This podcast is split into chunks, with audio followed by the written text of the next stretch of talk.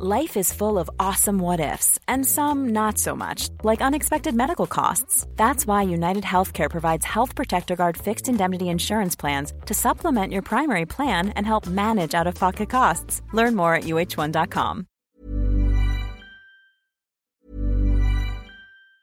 Mom deserves the best, and there's no better place to shop for Mother's Day than Whole Foods Market. They're your destination for unbeatable savings, from premium gifts to show-stopping flowers and irresistible desserts. Start by saving 33% with Prime on all body care and candles. Then get a 15-stem bunch of tulips for just $9.99 each with Prime. Round out Mom's menu with festive rosé, irresistible berry chantilly cake, and more special treats. Come celebrate Mother's Day at Whole Foods Market. Life is full of awesome what ifs, and some not so much, like unexpected medical costs. That's why United Healthcare provides Health Protector Guard fixed indemnity insurance plans to supplement your primary plan and help manage out of pocket costs. Learn more at uh1.com.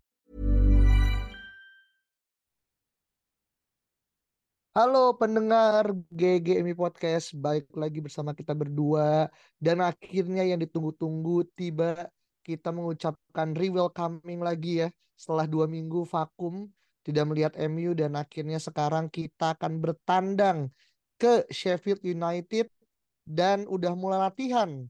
Buktinya di post sama MU official di YouTube. Dan sepertinya semua pemain udah ada nih Vin. Paling Iya. ada beberapa doang yang nggak ada ya. Dan gimana lo ngelihat persiapan squad dengan orang-orang yang baru tiba dari negara gitu? Dan bersiap besok ya Ahad hari Minggu pagi jam 2 kita akan bertandang nih ke markasnya Sheffield nih Vin. Ya, eh gue merasa bahwa kemarin itu international break datang di saat yang tepat. Di mana Oke. ketika kita habis dua kali kalah ya kalau nggak salah ya lawan Palace dan juga lawan apa ya gue lupa dan eh, Galatasaray ya gitu Galatasaray kemudian Palace atau kebalik kemudian akhirnya lawan Brentford yang kita hampir kalah juga tapi akhirnya kita bisa menang di 7 menit terakhir gitu dengan dua golnya Scott McTominay di Fergie time gitu. Dan di situ menurut gua satu hal di mana kayak MU lagi jelek tapi terselamatkan oleh hasil yang bagus gitu. Padahal secara permainan menurut gue juga jelek gitu. Dan di international break ini pemain-pemain MU juga banyak yang bagus mainnya. Scott McTominay bagus Bruno Fernandes bagus bahkan Rashford pun juga bagus Diogo Dalot juga bagus gitu. Jadi em, di negara masing-masing mereka oke dan satu hal yang lebih positif lagi adalah ini ngepending apa ya kayak pemain-pemain yang cedera untuk bisa kembali gitu dengan adanya Mhm. international break ini gitu ngasih kita waktu lah untuk break sejenak dan kita juga udah lihat di latihan udah ada yang namanya Kobi Mainu Yes. Amrabat ternyata nggak cedera kan ternyata Iya. pelatihnya baik ya dia nggak mainin karena precaution only gitu kemudian Sergio Reguilon juga udah full Ada. Rafael Varane pun juga udah balik gitu dan empat pemain ini sangat-sangat menjadi booster di tengah kita juga mendapat kabar bahwa Malaysia sampai akhir tahun, Luke Shaw sampai akhir tahun dan juga Wan Bisaka juga katanya ya long term injury yang kita nggak tahu sampai kapan. I see. Dan juga jangan lupa Vin, ada nama Anthony Vin. Oh iya iya mulai iya. ikut latihan ya. Itu gua cukup lumayan relief ya.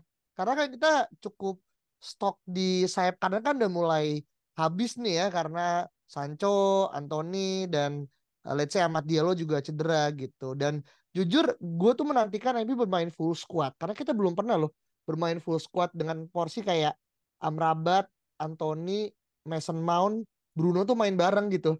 Iya. Eh, yang mana itu akan mungkin ya gue nggak tahu nih Anthony ini udah bisa posisinya apakah udah terbebas dari dakwaan dan katanya kan case-nya berpindah ya ke Inggris kan Iya. segala macam gitu. Nah gue nggak tahu nih apa yang terjadi tapi at least melihat dia balik di Carrington sih itu udah mood booster sih buat gue yang akhirnya akan siap menanti MU untuk bisa gaspol di Betul. tapi lu ada kira-kira untuk terkait dengan formasi nih Vin apa yang akan ditampilkan sama Erik Ten Hag nih di eh, apa namanya pertengahan lanjutan Liga Inggris di awal-awal ini Vin Kalau formasi menurut gue bakal full tim ya dengan em, apa namanya pemain yang ada sekarang gitu yang udah scam. Oh, Casemiro juga cedera ya. Kita lupa Oh gitu. iya. Katanya cederanya minor sih.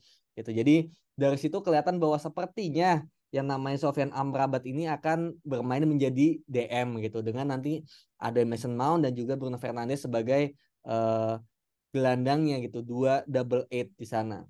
Kemudian kalau depan sih menurut gue udah nggak ada perdebatan lagi ya. Rasmus Højlund di penyerang, Rashford ya meskipun gue juga pengen yang lain tapi nggak ada pilihan kan gitu. Jadi akhirnya uh, Rashford di kiri meskipun cetak gol ya.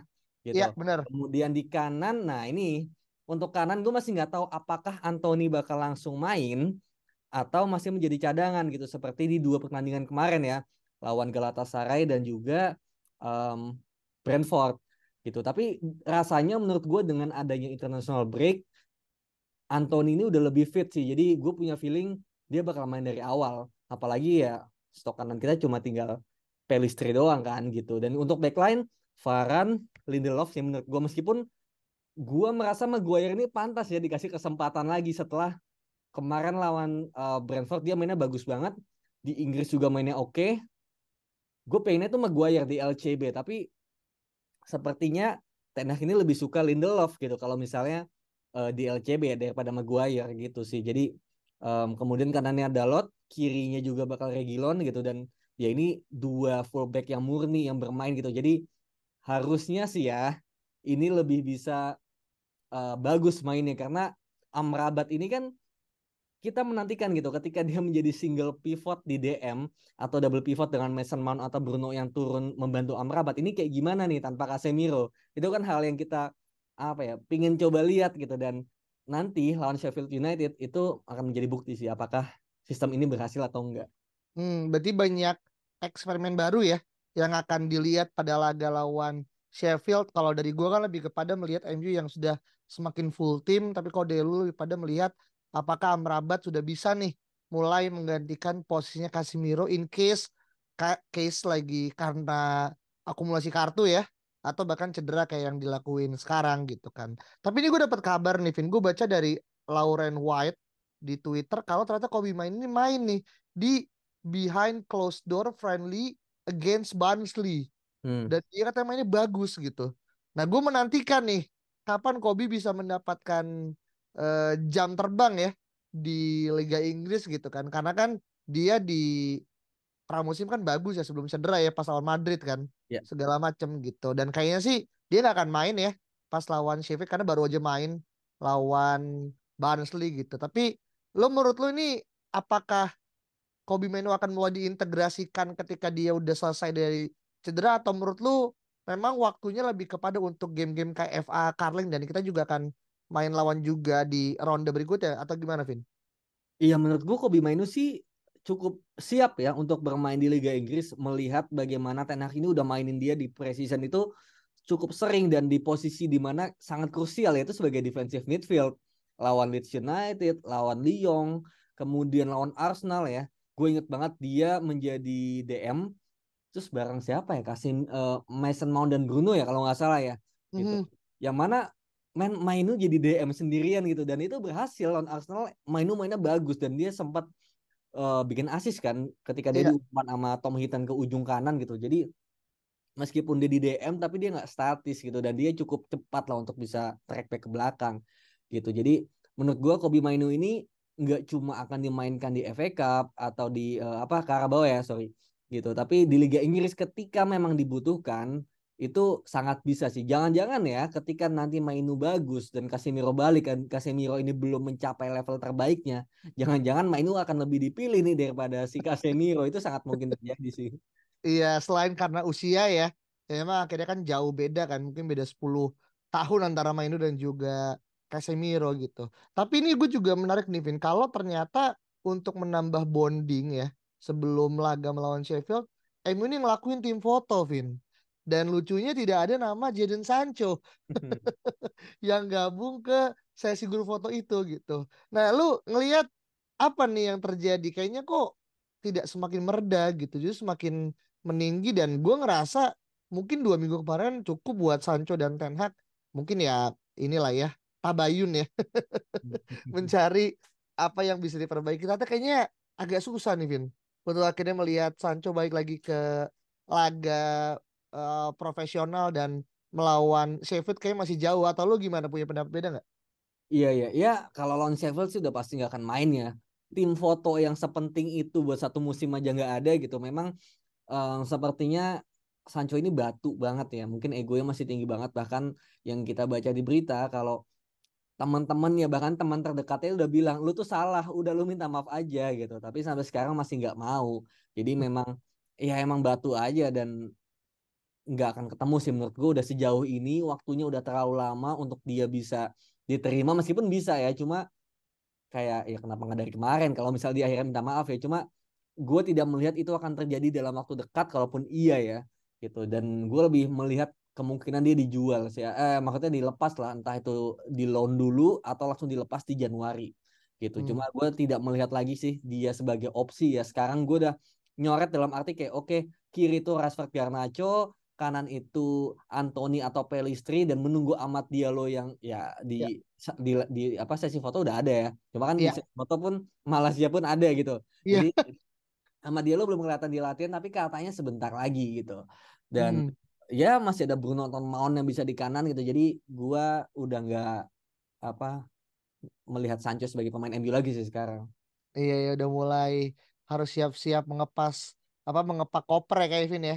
Dan iya. gue juga baca nih barusan kalau tim Italia ada yang tertarik nih uh, minjem ya uh, Jadon Sancho dan mungkin Italia cocok kali ya buat uh, Sancho juga gue nggak tahu sih tapi at least ya kita mulai mengeluarkan apa yang menjadi residu lah supaya Tenak juga bisa fokus karena gue juga pengen kayak setiap musim ada aja pemain yang bermasalah gitu kan musim lalu Ronaldo musim sekarang akhirnya Rashford dan semoga musim depan nggak ada ya nama-nama yang jadinya akan mengganggu perkembangan kita untuk menuju lebih baik lagi gitu. Nah balik ke pertandingan besok ya antara Sheffield dan juga MU ini pertemuan terakhir antara Sheffield dan MU ini terjadi di medio 2020-2021.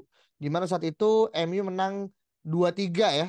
Uh, tiga gol MU dicetak sama Rashford dua gol dan juga Martial satu gol dan dua gol dari uh, Sheffield itu diborong sama David McGoldrick. Gue nggak tahu apakah David McGoldrick masih ada atau enggak sekarang, tapi itu udah lama banget ya, udah hampir berapa? Dua tiga musim lalu ya. Hmm. Kalau sekarang aja 2023 2024 gitu. Karena kan Sheffield juga terdegradasi kan. Kalau nggak salah ya. Yeah. Uh, di musim itu gitu. Karena lo ngelihatnya ini bisa dijadikan patokan gak Vin kalau akhirnya besok kita bisa mendapatkan poin penuh dari apa yang akhirnya kita coba cari setelah rehat dua minggu Vin. Iya ya apa ya gue sebenarnya bukan a big fan of make data yang udah terlalu lama gitu dan tiga tahun itu menurut gue udah cukup lama udah beda pelatih, kita juga udah beda pelatih, pemainnya udah beda, situasinya pun beda gitu. Kayak kita lawan Crystal Palace kan punya rekor bagus, tapi ternyata kalah-kalah juga karena situasi terkini itu lebih mempengaruhi daripada uh, statistik di masa lalu gitu menurut gua ya. Eh, hmm. masa lalu penting, tapi uh, situasi terkini lebih mempengaruhi menurut gua dan sekarang ini MU lagi di posisi di mana belum stabil sama sekali gitu. Bahkan musim lalu lebih stabil gitu setelah menang lawan Liverpool ya dan hmm. kita sekarang belum menemukan kestabilan yang sama gitu loh. Kita masih mencari-cari karena ya sistem baru masih mencoba pressing tapi pressingnya belum sempurna dan ini akan menjadi apa ya benar-benar tantangan ya apakah Ten Hag akan tetap stick to the plan atau dia bakal adjust. Dan sepertinya memang dia bakal stick to the plan karena ini memang benar-benar yang dia inginkan gitu. Yeah. jadi mungkin kasarnya kalau misalnya dia adjust itu akan sulit untuk apa ya ke titik di mana iya di awal musim ini di mana pressingnya setinggi itu gitu. Karena mindset kan mindset dan automate automationnya pemain itu nantinya udah kebentuk untuk ya yang adjustment itu. Jadi kayak Ten lagi berusaha nge-install para pemain ini untuk bermain high press dan ini harus secara apa ya konsisten dilakukan week on week day to day basis gitu secara di latihan juga. Jadi nggak boleh ada adjustment sama sekali sekarang. Dan itu apa ya beratnya adalah ya ya bad times kayak beberapa bulan ini ya akan akan sering terjadi gitu. Dan ini para pemain harus apa ya harus bersama-sama yang menanggung kekalahan ya kalah bersama, menang yang men senang bersama gitu dan fans juga harus sabar gitu. Jadi ini benar-benar apa ya ya kita dari segala sisi bakal sangat diuji sih musim ini. Jadi gua nggak tahu lawan Sheffield ini bisa menang atau enggak gitu karena situasi ini tuh benar-benar bikin kita goyang banget sih. Hmm. Tapi tenang, ini gue baca juga nih di uh, apa namanya klasmen Sheffield itu peringkat paling bawah bos peringkat ya. 20 dia dari 8 pertandingan kalah 7 kali seri sekali gitu. Dengan total goal difference-nya minus 16 jadi sebenarnya ya kalau memang mencari moment to reborn ya dari yang terakhir kali kita menang dramatis 3-2 gitu kan ya di sini sebenarnya. Dan buat gue sih ini momen untuk akhirnya kita untuk striker ya bisa mencetak gol sebanyak-banyak ya. Dan untuk defense ya kita akhirnya bener-bener baiki mental terutama Onana ya yang mungkin dari 2-3 minggu ke belakang cukup banyak mendapatkan uh, pressure gitu kan jadi ini momen gue momen yang mungkin ya adalah momen of redemption ya untuk akhirnya kita bisa membalas dan mulai menapaki uh, tangga klasmen yang sekarang di mana kita berada di peringkat 10 di mana jarak kita dengan peringkat satu Tottenham itu ada di 8 poin. Cukup lumayan jauh ya kalau kita lihat berarti kan uh, ya beda tiga pertandingan menang lah ya.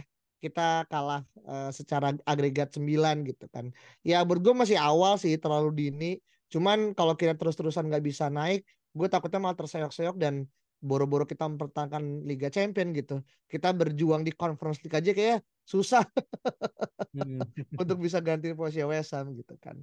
Nah, paling terakhir nih terkait dengan apa yang terjadi. Kan tadi tadi lu udah ngomongin masalah formasi dan juga kita udah ngelihat bahwa pemain itu ya mulai kembali lah ya secara dari cedera dan juga form segala macam gitu. Nah, tapi ada nggak sih hal-hal lain yang mungkin perlu diperhatikan gitu karena uh, jeda dua minggu lagi nih, uh, iya dua minggu lagi lah, MU akan ya loss lagi gitu karena kita akan balik ke international friendly. Sebulan bro, sebulan bedanya. Oh, enggak, tapi dua, tanggal 12 tuh udah mulai pemain tuh udah mulai dilepas lagi, Vin. Oh iya iya iya. Uh, uh, iya mainnya tuh tanggal 15 benar. Cuma tanggal 12 tuh negara udah manggil uh, apa tim tersebut eh pemain untuk masuk ke ya ke tadi ya ya eh, kualifikasi Piala Dunia atau ya uh, ya friendly match gitu. Jadi ya, ya. nggak ada sebulan bahkan ya dua minggu tiga mingguan sih buat gua kita. Lu gimana nih untuk menyikapi yang sangat pendek banget nih kita baru nonton MU minggu depan eh dua minggu lagi udah ya menikmati lagi FIFA qualifiers gitu. Iya, ya menurut gua apa ya, ya sekarang ini udah gua udah nggak ngelihat masalah waktu ya gitu, ya. tapi lebih kepada bagaimana MU bisa bermain konsisten tiap pertandingannya itu dulu aja gitu. Gue udah nggak udah nggak mau berharap banyak masalah kita lolos tiga champion apa maksudnya lolos uh, ke babak selanjutnya atau enggak atau misalnya di FA Cup atau Carabao lolos sampai babak mana gitu. Tapi benar-benar priority gue adalah bagaimana kita bisa bermain konsisten di liga gitu. Karena ya itu fundamentalnya di situ. Mungkin alasan kenapa Arsenal bisa bagus ya di musim lalu atau dua musim dua musim lalu ya itu adalah ya karena dia tidak terganggu gitu. Arteta ya terutama ya, ya. itu tidak terganggu dengan yang namanya uh, Liga Champion ataupun Europa League gitu. Atau Europa League mungkin di put aside banget gitu jadi dia bisa full implement ke liga gitu. Nah sedangkan kita nih distraksinya banyak banget gitu. Udah banyak pertandingan banyak cedera non uh, off the fieldnya juga banyak banget isunya gitu loh. Jadinya menurut gue banyak banget distraksi pelatih untuk bisa mengimplementasikan sistem yang baru gitu. Jadi menurut gue, gue pengen M itu benar-benar fokus sekarang ya game to game, match to match. Di match Sheffield ya lu gimana caranya selain menang lu bermain dengan cara yang baik gitu. Bukan cara yang baik ya tapi cara yang benar cara yang diinginkan oleh pelatih gitu. Jadi prosesnya ada hasilnya juga harapannya juga mengikuti gitu. Dan jangan sampai ada error sedikit pun gitu. Meminimalisir error lah karena sering kali kita bermain udah bagus, udah sesuai dengan prinsipal, tapi tiba-tiba kita blunder konyol kebobolan dan akhirnya kita abandon the system gitu. Yang kita udah 20 30 menit main bagus, main benar sesuai dengan skema, pas kebobolan kita langsung meninggalkan skema itu gitu. Jadi kayak ya elah percuma men gitu.